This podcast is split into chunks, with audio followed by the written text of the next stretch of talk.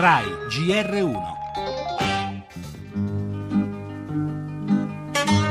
Il giorno dopo l'accordo con l'Europa, il premier greco Tsipras affronta un'altra dura prova, far passare ad Atene il pacchetto di riforme concordate. Entro domani quelle su IVA, pensioni, creazione del Fiscal Council e indipendenza. È stato un accordo difficile, ma almeno abbiamo ottenuto la ristrutturazione del debito, evitato che il nostro patrimonio pubblico fosse trasferito all'estero. La Grecia continuerà a lottare per tornare alla crescita e riconquistare la propria sovranità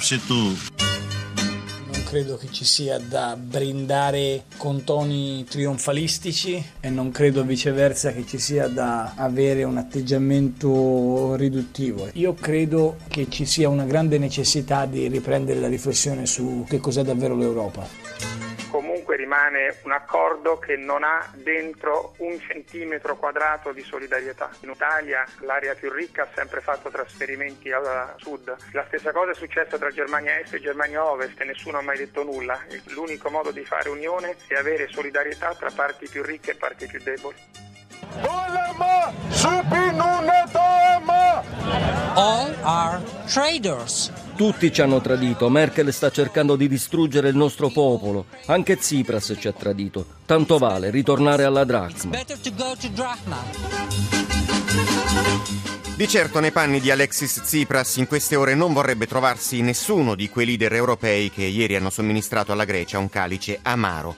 Il leader greco, lo avete sentito, si sforza di vedere un bicchiere mezzo pieno, ma l'accordo raggiunto o imposto a Bruxelles apre un nuovo scenario e per il Premier cambia soltanto l'ostacolo da superare, rappresentato ora dall'ala radicale del suo partito, Siriza, da quei tanti elettori che si sentono traditi, da un Parlamento che lancia in resta dovrà approvare un pacchetto di provvedimenti impopolari, senza considerare una probabile a questo punto crisi di governo tra rimpasto e ipotesi di unità nazionale.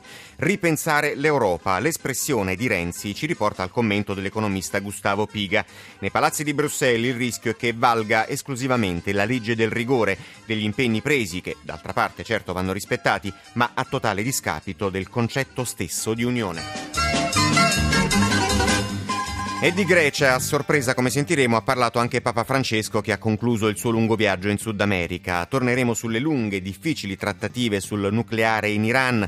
Il sì slitta ancora, ma indiscrezioni parlano di intesa ad un passo. Stamattina nuovo vertice. Poi la cronaca, durissime le motivazioni della sentenza che ha condannato Schettino per il naufragio della Costa Concordia. L'inchino, dicono i giudici, è stato un atto criminale. L'indagine dell'antitrust, bollette gonfiate e distacchi senza motivo nel mirino almeno quattro società.